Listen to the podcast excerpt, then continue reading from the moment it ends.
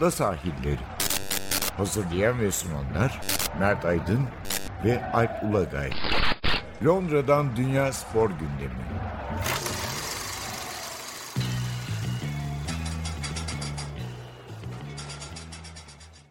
Ada sahillerine hoş geldiniz. Ben Alp Ulagay. Ben Mert Aydın. 150. bölümdeyiz. Bugünkü gündemimizi hemen söyleyebilirim. Şampiyonlar Ligi'nde artık grupların sonuna doğru geliyoruz. Biraz orayı konuşacağız. Kimler bu grup aşamasında favori konumunda, kim favori gözüküyor, kimler hayal kırıklığı yarattı biraz orayı konuşuruz. İkinci bölümde de biraz Manchester United'ın içinde bulunduğu buhran üzerinden bu büyük kulüplerin biraz yükselişten sonra uzun süreli bir e, başarısızlık dönemine girmeleri ve buradan niye çıkamadıkları üzerine sohbet edeceğiz. İlk önce Şampiyonlar Ligi ile girelim. Şampiyonlar Ligi'nde beş gruplarda 5. maç haftası tamamlandı. Aşağı yukarı gruptan çıkanlar iyi kötü belli. Hatta bazı gruplarda birinciler de belli. İşte son hafta belli olacak birkaç e, ikinci falan var elbette. Yani tam kesinleşmeyenler var. Şöyle bir genel tabloya baktığımda hani 3-4 takımın 4 takımın özellikle öne çıktığını görüyorum. Bu hafta da izleyince tekrar işte Chelsea'yi, Manchester City özellikle. Yani 3 İngiliz takımı ki Premier Lig'de de zaten şampiyonluk için çekecekler gibi gözüküyor. Chelsea, Liverpool ve City. Üzerine bir de Bayern Münih. Sanki diğer tüm takımlardan ayrılıyorlar. Yani hem oyun oyuncu kalitesi, oyun kapasitesi, bu sezonki form durumu. Yani bunların dışında biri şampiyon olursa sürpriz olacak gibi geliyor bu sene. Tabii elbette bir kura şansı denen bir şey var. Bunlar birbirleriyle eşleşirler 2-3 turda birbirlerini saf dışı bırakırlar. Beklenmedik biri gelebilir ama sanki gözüken tablo böyle özellikle yani Chelsea'nin şu salı günkü Juventus'ta kedi fare gibi oynaması etkileyiciydi. Yani Juventus biliyoruz iki sezondur iyi değil ama sonuçta İtalya'nın en büyük belki burada işte üst tur adaylarından biri.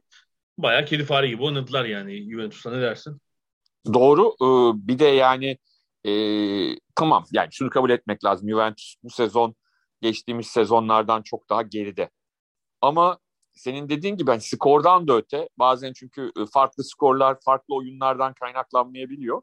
Ama bu tam hani hak ettiği skor oldu diyebiliriz. Bazen çünkü hani biliyorsun e, iki eş takımın maçında son dakikalarda birazcık disiplin kaybı bir takım e, farklı sonuçlar doğurabilir. Ama Chelsea Juventus'u hakikaten sen hani kedi fare dedin ama ben şöyle diyeyim perişan etti yani. acı, acı, acı çektirdi ve de e, altyapıdan yetişen genç oyuncuları da oynatarak bunu yaptı. Yani öyle e, işte şimdi bizim bir takım ezberlerimiz var hayatta.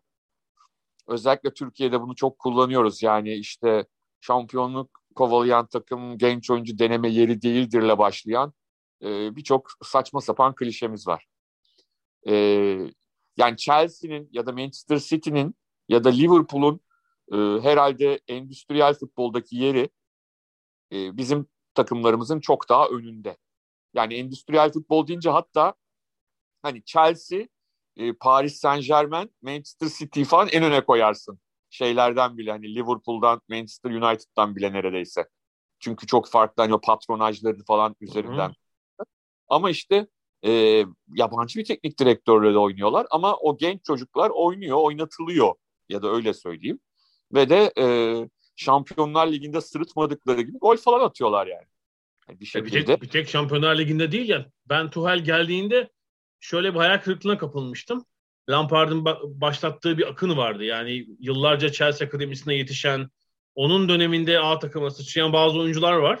Bunlar artık Tuhel gelince pek süre alamazlar. O fırsat vermeyebilir. Tabii ki ilk aşamada başarıyı hedefleyecek diye düşünmüştüm ama Tuhel ya, takımdaki herkesten faydalandığı gibi işte Reece James, e, Hudson Oda'yı bunlar ön plana çıktılar bir de. Evet, Daha fazla Çaloba, yani.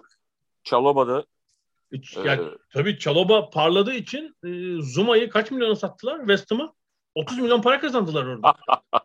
yani bunlar e, aslında alınacak dersler. Yani bizim futboldaki e, geçmişte kimlerin bulduğunu bilmediğim bir takım klişeler var ya o klişelerin hepsini alıp e, çöp kutusuna atmamız gerektiğini hani defalarca her gün kanıtlıyor yani öyle söyleyeyim.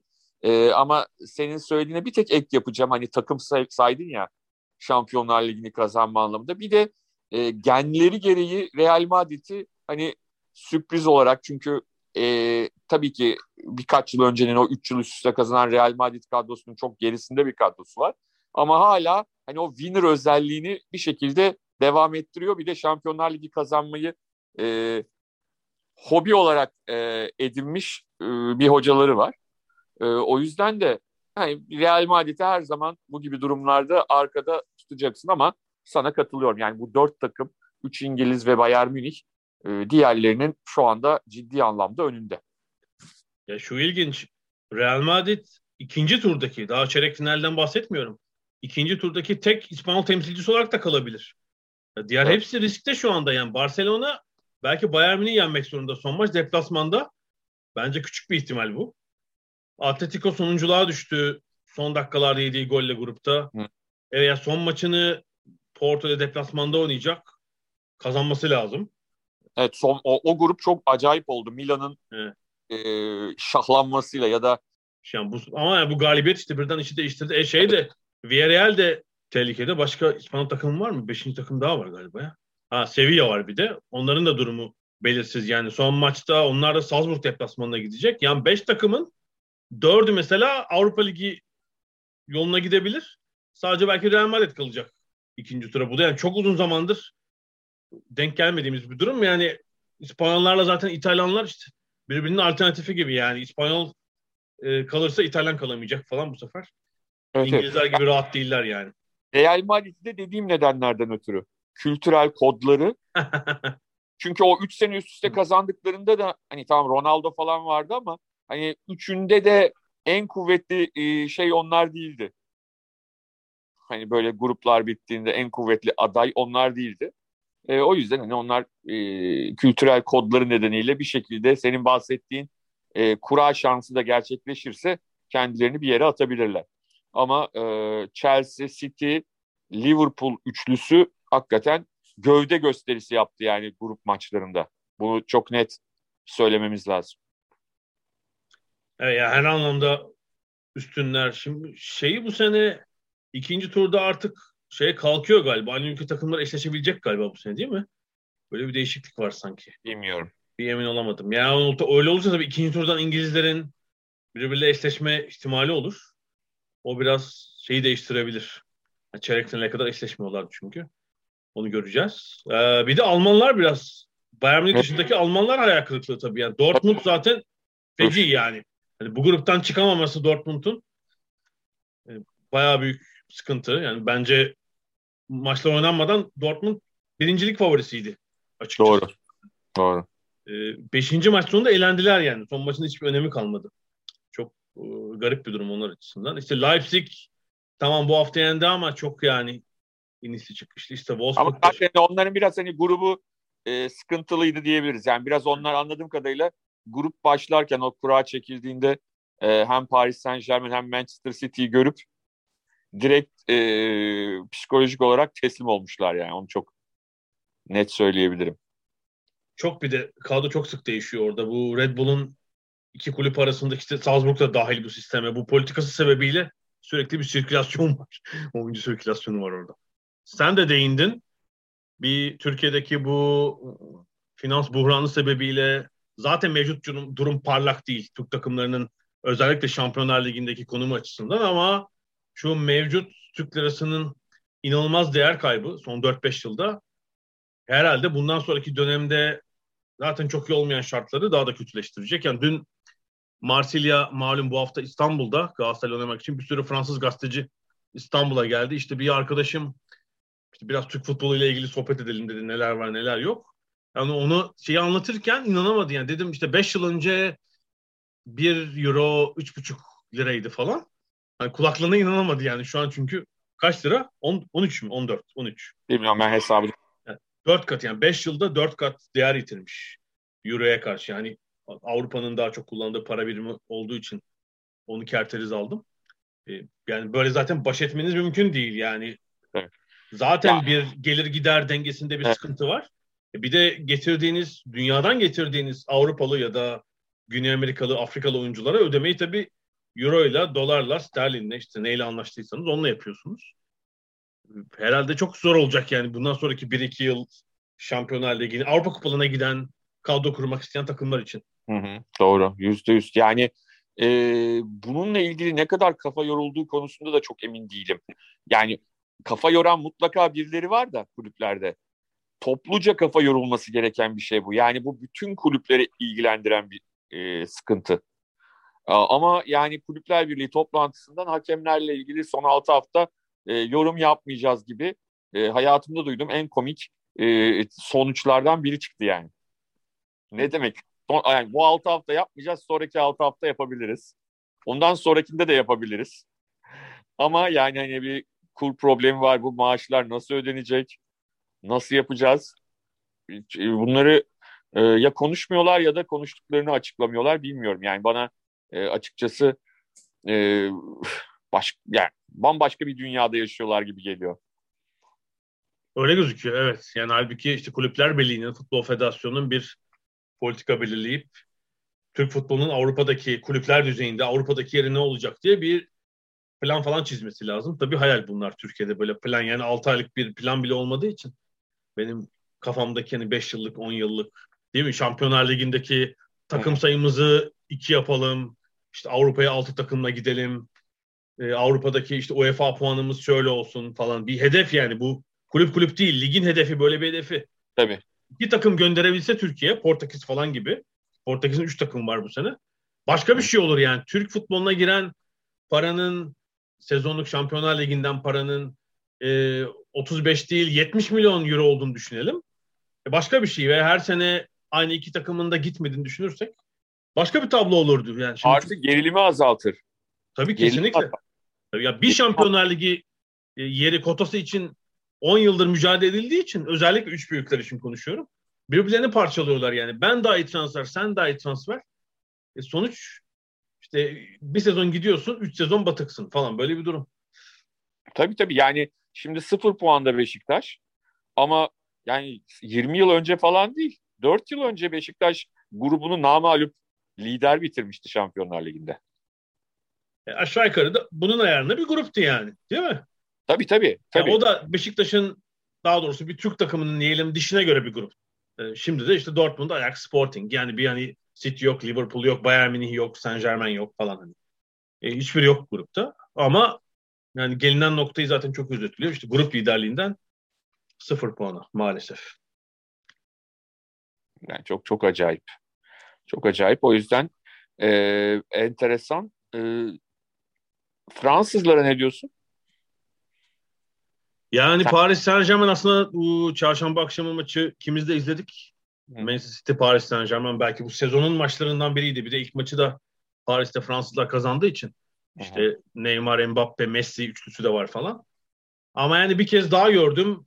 Sanıyorum BT Sport'ta yani İngiltere yayıncısındaki yorumlar da öyleydi. Tamam ne kadar bir yıldızlar olursa olsun bir takım oyunu olmadan oyuncuların tamamı, sağ oyuncuların tamamı topuz oyuna katılmadan bir bir başarı elde etmek pek kolay değil. Tamam yani işte Messi'ler, Mbappe'ler olabilir.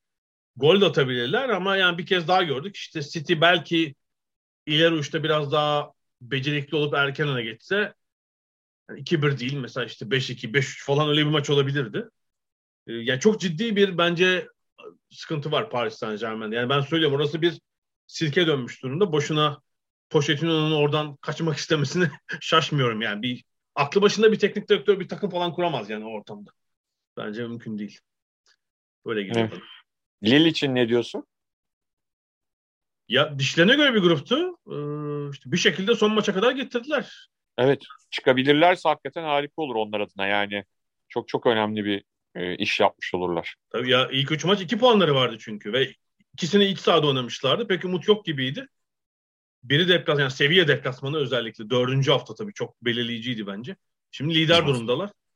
Ee, yani Saint Germain çıktı, gruptan çıkacak. Bir de yanına Lille eklenirse çok hani beklentinin üzerine geçmiş olur Fransızlar için. Çünkü biliyorsun ligde de iyi değil yani o İyi, el evet. değiştirdi kulüp, para kaynağı kesildi, teknik Hoca direktör gitti. ayrıldı, kaleci Evet. gitti falan. Çok ekstra olur. Yani beraberlik bile onları e, gruptan çıkaracak zaten. Bir de tabii şu e, Ajax'ı da şu anlamda kutlamak gerekiyor bence. E, yani son 3-4 yıldır ya ben şimdi şey kısmına girmeyeceğim ama altyapıdan oyuncu geliyor. Altyapı dışında da oyuncuları var. Bir sürü transfer yaptılar. Ama sonuçta e, hani Avrupa üzerinde, Güney Amerika'da, Avrupa'da e, en üst düzey futbolcuların hiçbirinin ilk tercihleri arasında e, Ajax yok. Tra- paranız olması yeterli değil yani. yani. Ama işte orada doğru yapılanmanın e, çok güzel bir örneğini veriyorlar. Yani halleri hepimiz çok övüyoruz ama aynı haller Premier Lig'de performans gösteremedi. Yani muhteşem bir gol attı ama o gol dışında e, Premier Lig'de çok fazla kendini gösteremedi. Ya bu onun hatası da olabilir. E, organizasyonun da hatası olabilir ama diğer taraftan şu anda inanılmaz verimli bir şekilde rekorlar falan kırıyor. E, ve Ajax'ın hani 3 sene önceki o e, Şampiyonlar yarı finali takımından da birçok oyuncu gitti.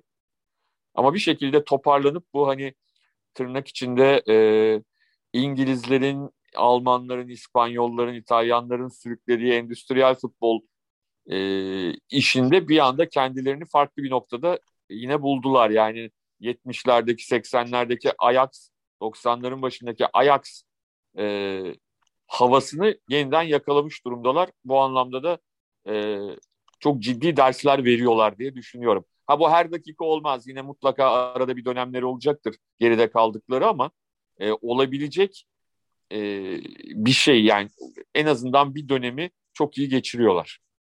Ya bence müthişler yani. Bu grupta zaten işte 5 maçta yaptıkları ortada. O 2018-19'da finali kıl payı hatta ilave sürede kaçırmalarından sonra ben dedim yani oyuncular gidecek. Hani bu seviyede kalmaz takım. Ya aşağı yukarı o seviyeye yakınlar. Yakınlar Evet. Ten Hag da kaldı. Bir de hani o da gidebilirdi. Yani o, evet yani muhtemelen o- ona teklifler var. Ki çok daha iyi para kazanabilir büyük bir ligde. Yani bilmiyorum. Bence- Almanya onun çok hemen hani e, kolayca teklif alıp gidebileceği yerler.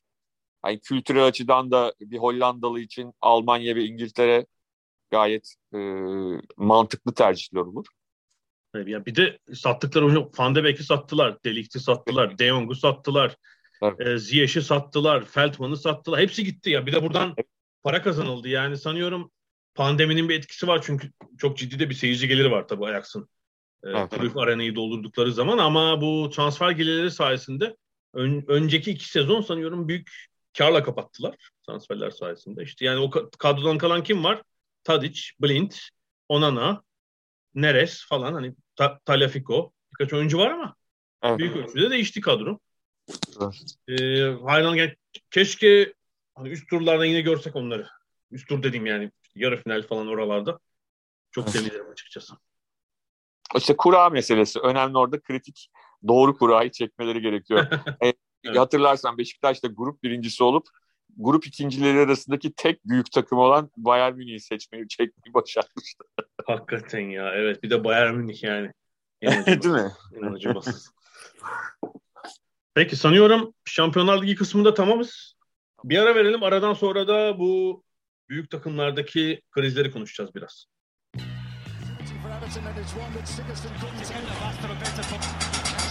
Ada sahilleri. Londra'dan Dünya Spor Gündemi.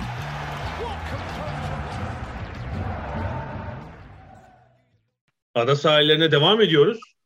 Büyük takımlardaki buhran, kriz dedik. Evet yani Manchester United bir kez daha teknik direktörle yollarını ayırdı. Haftalarda zaten konuşuyorduk. Ole Gunnar Solskjaer berbat bir Watford yenilgisinden sonra yani hem oyun hem de skor olarak bir hezimetten sonra görevinden alındı. Hatta bir takım iddialara göre devre arası karar verilmiş bile yani. Çok hakikaten berbat bir maçtı. Önceki Tabii. maçın devre arası mı o maçın mı? Üç önceki maçın falan.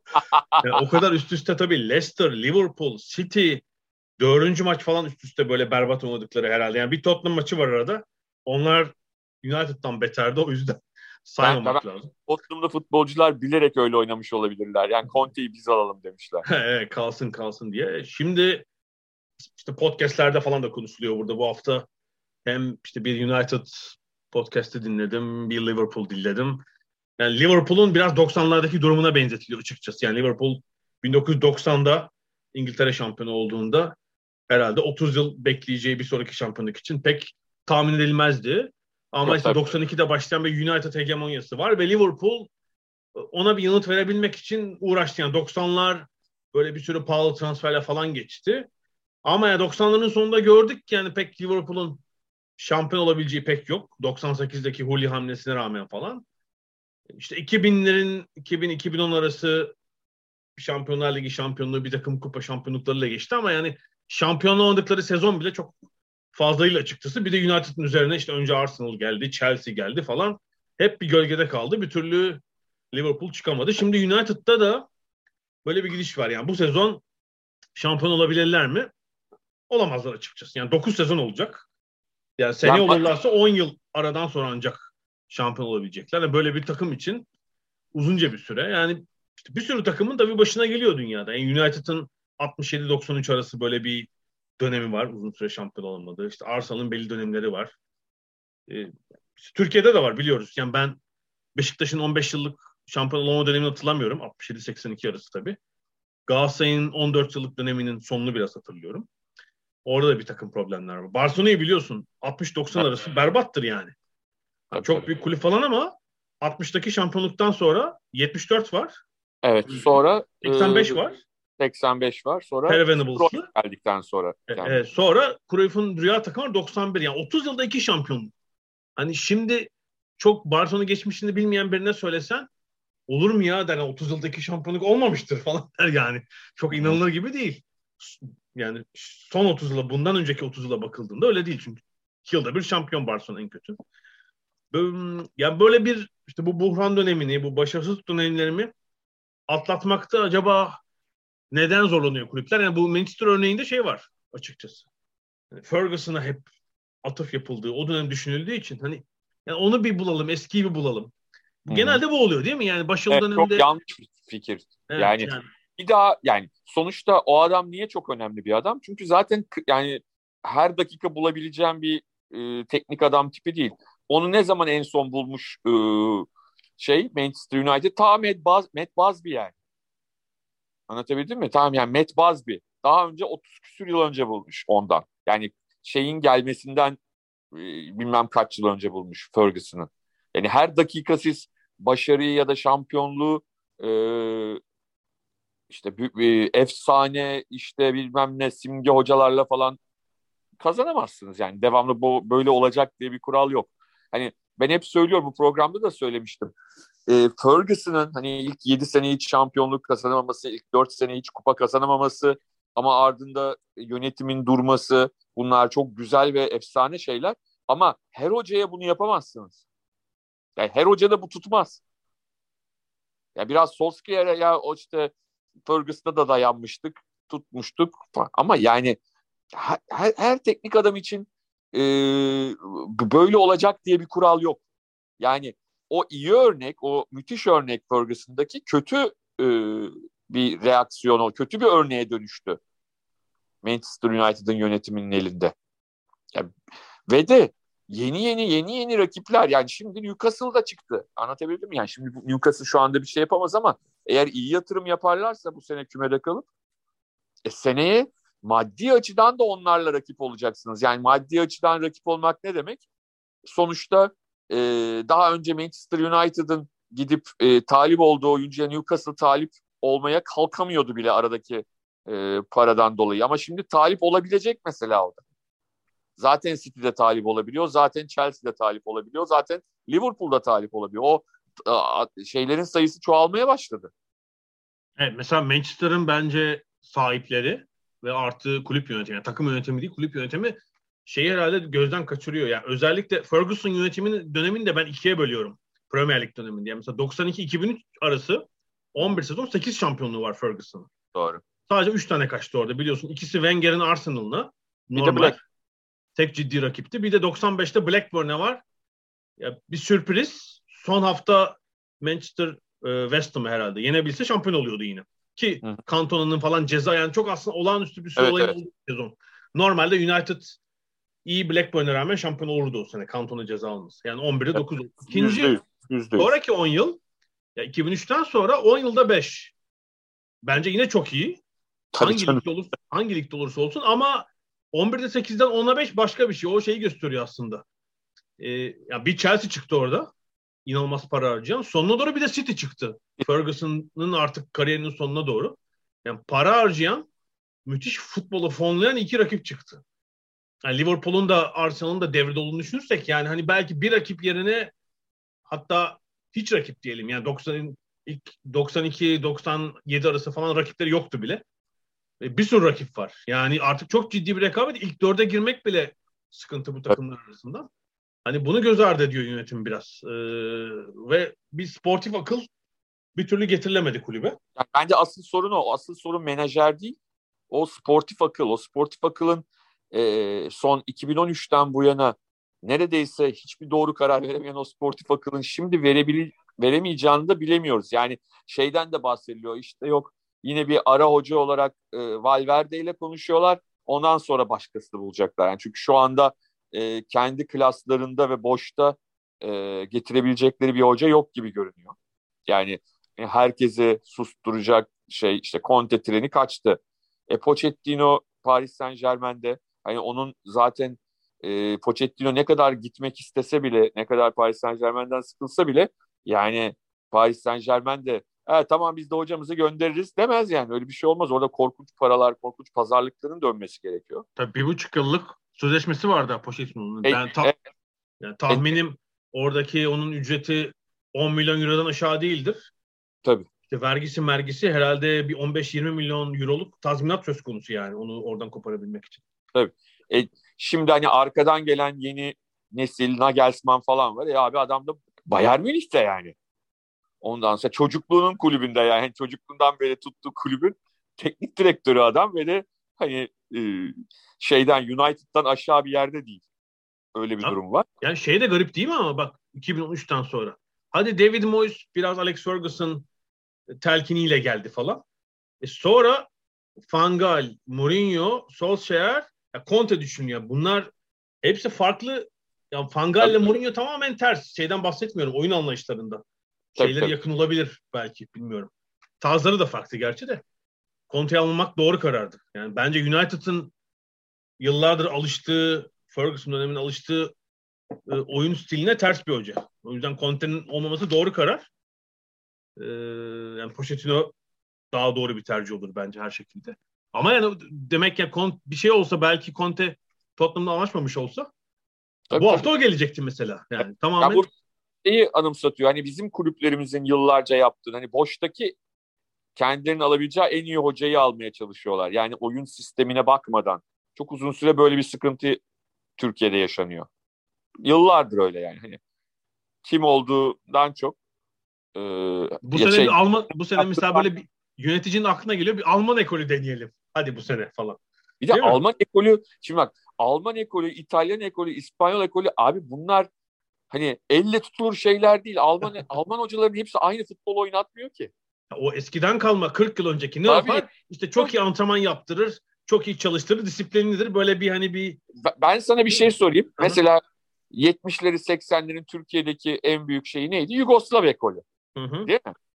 Abi mesela Fenerbahçe ile Fenerbahçe'nin arka arkaya iki hocasını söyleyeyim. Evet. Birisi Tankovic, birisi Veselinovic. Bu iki adam ikisi de Yugoslav. İkisi de birlikte milli takımda da oynamışlar evet Yugoslav. çok iyi oyuncular tabii. Abi ikisinin de teknik direktörlük tarzları birbirinin birebir zıttı ya. Hani 180 derece yani. Bir tanesi disiplinli, savunma ağırlıklı bir oyun oynadı.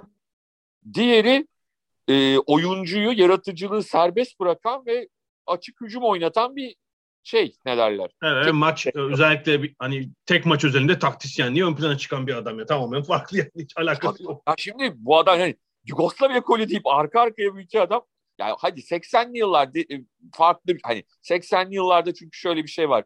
Futbolcu ağırlıklı düzenin dünyanın her yerinde futbolda daha hani teknik adamlardan çok futbolcuların e, oynanan oyunda çok etkili olduğu bir e, dönem. Ama yani günümüzde bu tip şeyler, oyuncu kadroları, oyuncu tarzları, sistemler bu kadar birbirinden e, farklı teknik adamları e, arka arkaya getirmek sıkıntılı. Hoca hocalar için de sıkıntılı. Tabii. Şimdi mesela Barcelona'da da benzer bir sorun var. Şimdi Barcelona'nın ben İspanya'daki güç dengesi sebebiyle böyle 9-10 yıl şampiyon olamayacağını falan zannetmiyorum. İşte 2015'te hmm. Şampiyonlar Ligi kazanmışlardı.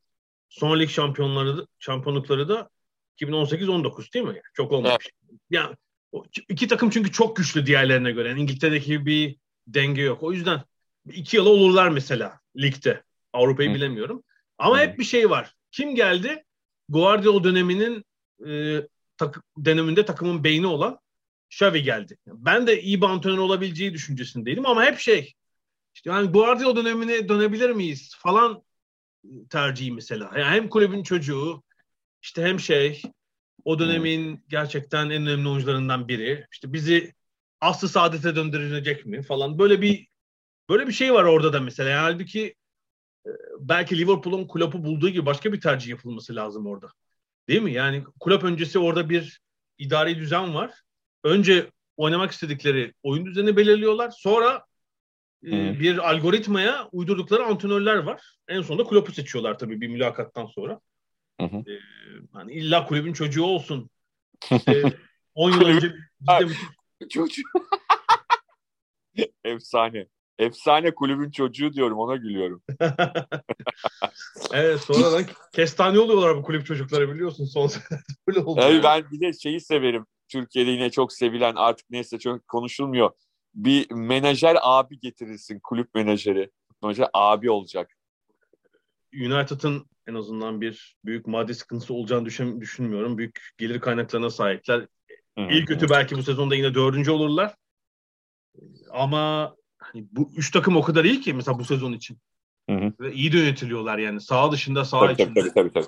Yani onların seviyelerine çıkmak yine vakit alın. Gelecek sezon, bir sonraki sezon şamp şampiyonla şampiyonla oynayabilirler mi? Emin olamıyorum açıkçası şuradan. Tabii bir de şöyle düşün. E, Alp yani bu üç kulübün organizasyonu o kadar iyi yapılmış ki şimdi Chelsea'de, City'de, Liverpool'da yavaş yavaş gelecek sezonların oyuncularını da takıma katmaya başladı. Simitaslar, işte e, şeyler ne derler, e, öbür tarafta Hudson Odoi'ler, bu tarafta işte Foden'ı şu su bu su derken hani bir anda hani sudan çıkmış balığa da dönmeyecekler bazı oyuncular bırakınca. Yani Liverpool'da Wijnaldum gitti. Yani Wijnaldum e, sessiz sedasız bu takımın e, Liverpool'un en iyi iş yapan orta saha oyuncularından bir tanesiydi.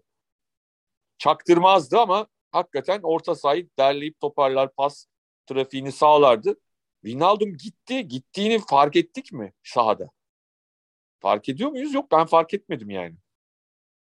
Ya o çok orta saha sakatlarının olduğu dönem hani olsaydı falan dedik ama o sakatlıklarla ilgili yani o sakatlıklar olmasa muhtemelen pek akla gelmezdi. Yani şeyi düşün City yani neredeyse 3-4 sezon üst üste bir takım efsanesi futbolu bıraktı ayrıldı. Tabii tabii tabii.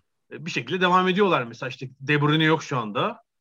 O bir gerçi yeni sözleşme imzalamıştı. Hani belki bir sonraki yaz iki sezon sonra o da olmayacak. Ama işte geri gelen yeni gelenler işte Ruben Dias eklendi. Cancelo, Foden, Torres şu anda sakat. Yeni eklemelerle tabii, sistemi tabii. devam sürdürüyorlar açıkçası. Tabii mesela hatırla ilk ay ilk geldiği sezon çok da şey değildi. Sakatlandı zaten. Hemen sakatlanmıştı yine. Tabii hiç hiç oynayamadı neredeyse. Tabii. Neredeyse. Hani unutmuştuk. Sonraki sezon bir anda acayip bir şekilde geri döndü.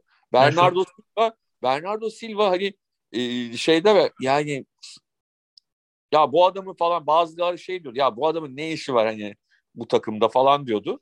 Yok abi adam inanılmaz derecede etkili. Yani oyun maçın skoruna etki ediyor. Komple oyuncu, muazzam oyuncu Bernardo Silva. O bir, evet. bir, bir ufak kriz dönemi geçirdi geçen sene falan ama yani şu an takımdan kesemezsin Silva'yı.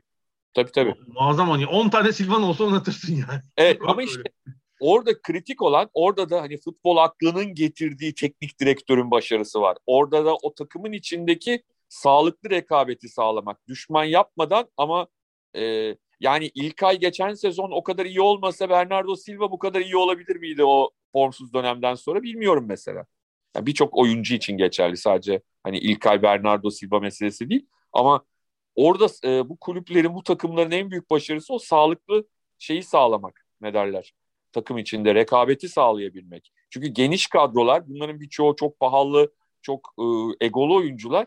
E, bunları küstürmeden hepsine belli süre vererek ama aynı zamanda takımın ritmini bozmadan bir şey oynatabilmek. E, orada artık e, futbol aklının seçtiği tekrar altını yani öyle kurada çekerek değil, kurayla değil, futbol aklının seçtiği teknik adamın e, başarısı anlamına geliyor. E, Guardiola üzerine bir kitap okuyorum şimdi. Fransız futbol yorumcusu hatta filozofmuş aynı zamanda. Thibaut Leplan'ın bir kitabı işte stile övgü, eloj du stil diye. Yani Guardiola'nın böyle hayat hikayesi değil de işte felsefesini biraz anlamaya ve anlatmaya çalışan bir kitap. Orada şey yani ikna kelimesi üzerine çok duruyor. Ya oyuncuları ikna edebiliyor mu bir teknik direktör? İnandığı sisteme ve oyuna. Ya Onu... acaba bizim Mehmet Demirkol e, Fransız ismi koyup kendine kitabı yazmış olabilir mi? Onun duruyor. Onun teorisidir o da ikna teorisi güzel. olabilir. Olabilir bilmiyorum. Ya öyle tabii Jeff kitabı zaten. Şey kitabım. kafe yol kitabım benim. Orada çok yani o kelimenin üzerine çok duruyor yani. ikna kelimesi hmm. üzerine. İşte bazen kimi zaman hatta bir tek sektör ilk defa soyunma odasına girdiğinde bakışı ve ilk cümleleriyle hani o ortamı hmm. sağlar ama kimi zaman da daha uzun bir süreç. Ki hmm. bazı oyuncularda daha fazla zaman alabiliyor yani bu oyunu ikna etmek için. Sakki Van Basten örneğinde konuşmuştuk. Evet. iki hafta önce. Yani onun gibi bir durum gerçekten. Tabii bir de şu var yani her yani şimdi insan yönetiyorsun ya. Yani şimdi her insanın ikna edilme şekli farklıdır. Yani bunu bunu yapabilmek çok kolay bir şey değil. Yani e, seni ikna etmek için başka bir yol vardır. Beni ikna edebilmek için başka bir yol denemesi lazım. Yani Tabii o, kitap, o... Kitapta çok güzel bir örnek var onunla ilgili. Guardiola'nın ilk sezonu olabilir ya da ikinci sezonu. Hmm, kim ya takım için oyuncuyu unuttum. Yaya Ture mi acaba? Vermiş veriştirmiş takımın önünde bir oyuncuya. Hı hı. Yani senin yüzünden oldu bilmem ne. İkinci maç bomba gibi oynamış. Aynı şeyi Pique'ye yapmış. Aynı şey bile değil. E, meşhur Chelsea maçı öncesi galiba elendikleri. 2012 demek ki. Pique demiş ki işte kim oynatacağım emin değilim kafamda. Hani Pique'nin kafasında şey fikri belirmiş. Oynayacak mı oynamayacak. Böyle bir eleştirel davranmış ona. Berbat oynadı diyor Pique. Tamamen yanlış yol izlemişim diyor mesela. Guardiola'nın ağzından bir itiraf. Herkese farklı yol. Evet evet. United kurtaramadık bugün. Umarım onlar bir yol... Umarım onlar bir yol bulurlar. Bize bir maaş bağlarlarsa biz oturur düşünürüz ya. Tabii danışmanlık maaşı hayattaki en güzel şeydir. Küçük bir danışmanlık maaşıyla bence fikirlerimizi Küçük United'a satabiliriz. Şey Manchester United için küçük, bizim ve insanlık için büyük bir maaşla bu şey yapabiliriz. Çok güzel söyledin. Atasözü gibi. Bunu yazalım. Neydi o Arok'taki? Bunu yaz. Evet. evet. Aynen öyle. Peki Mert harika. Güzel bir bölüm sonu oldu yine. E, hepinize dinlediğiniz için teşekkür ediyoruz. Gelecek haftaya kadar görüşmek üzere. Hoşçakalın. Hoşçakalın.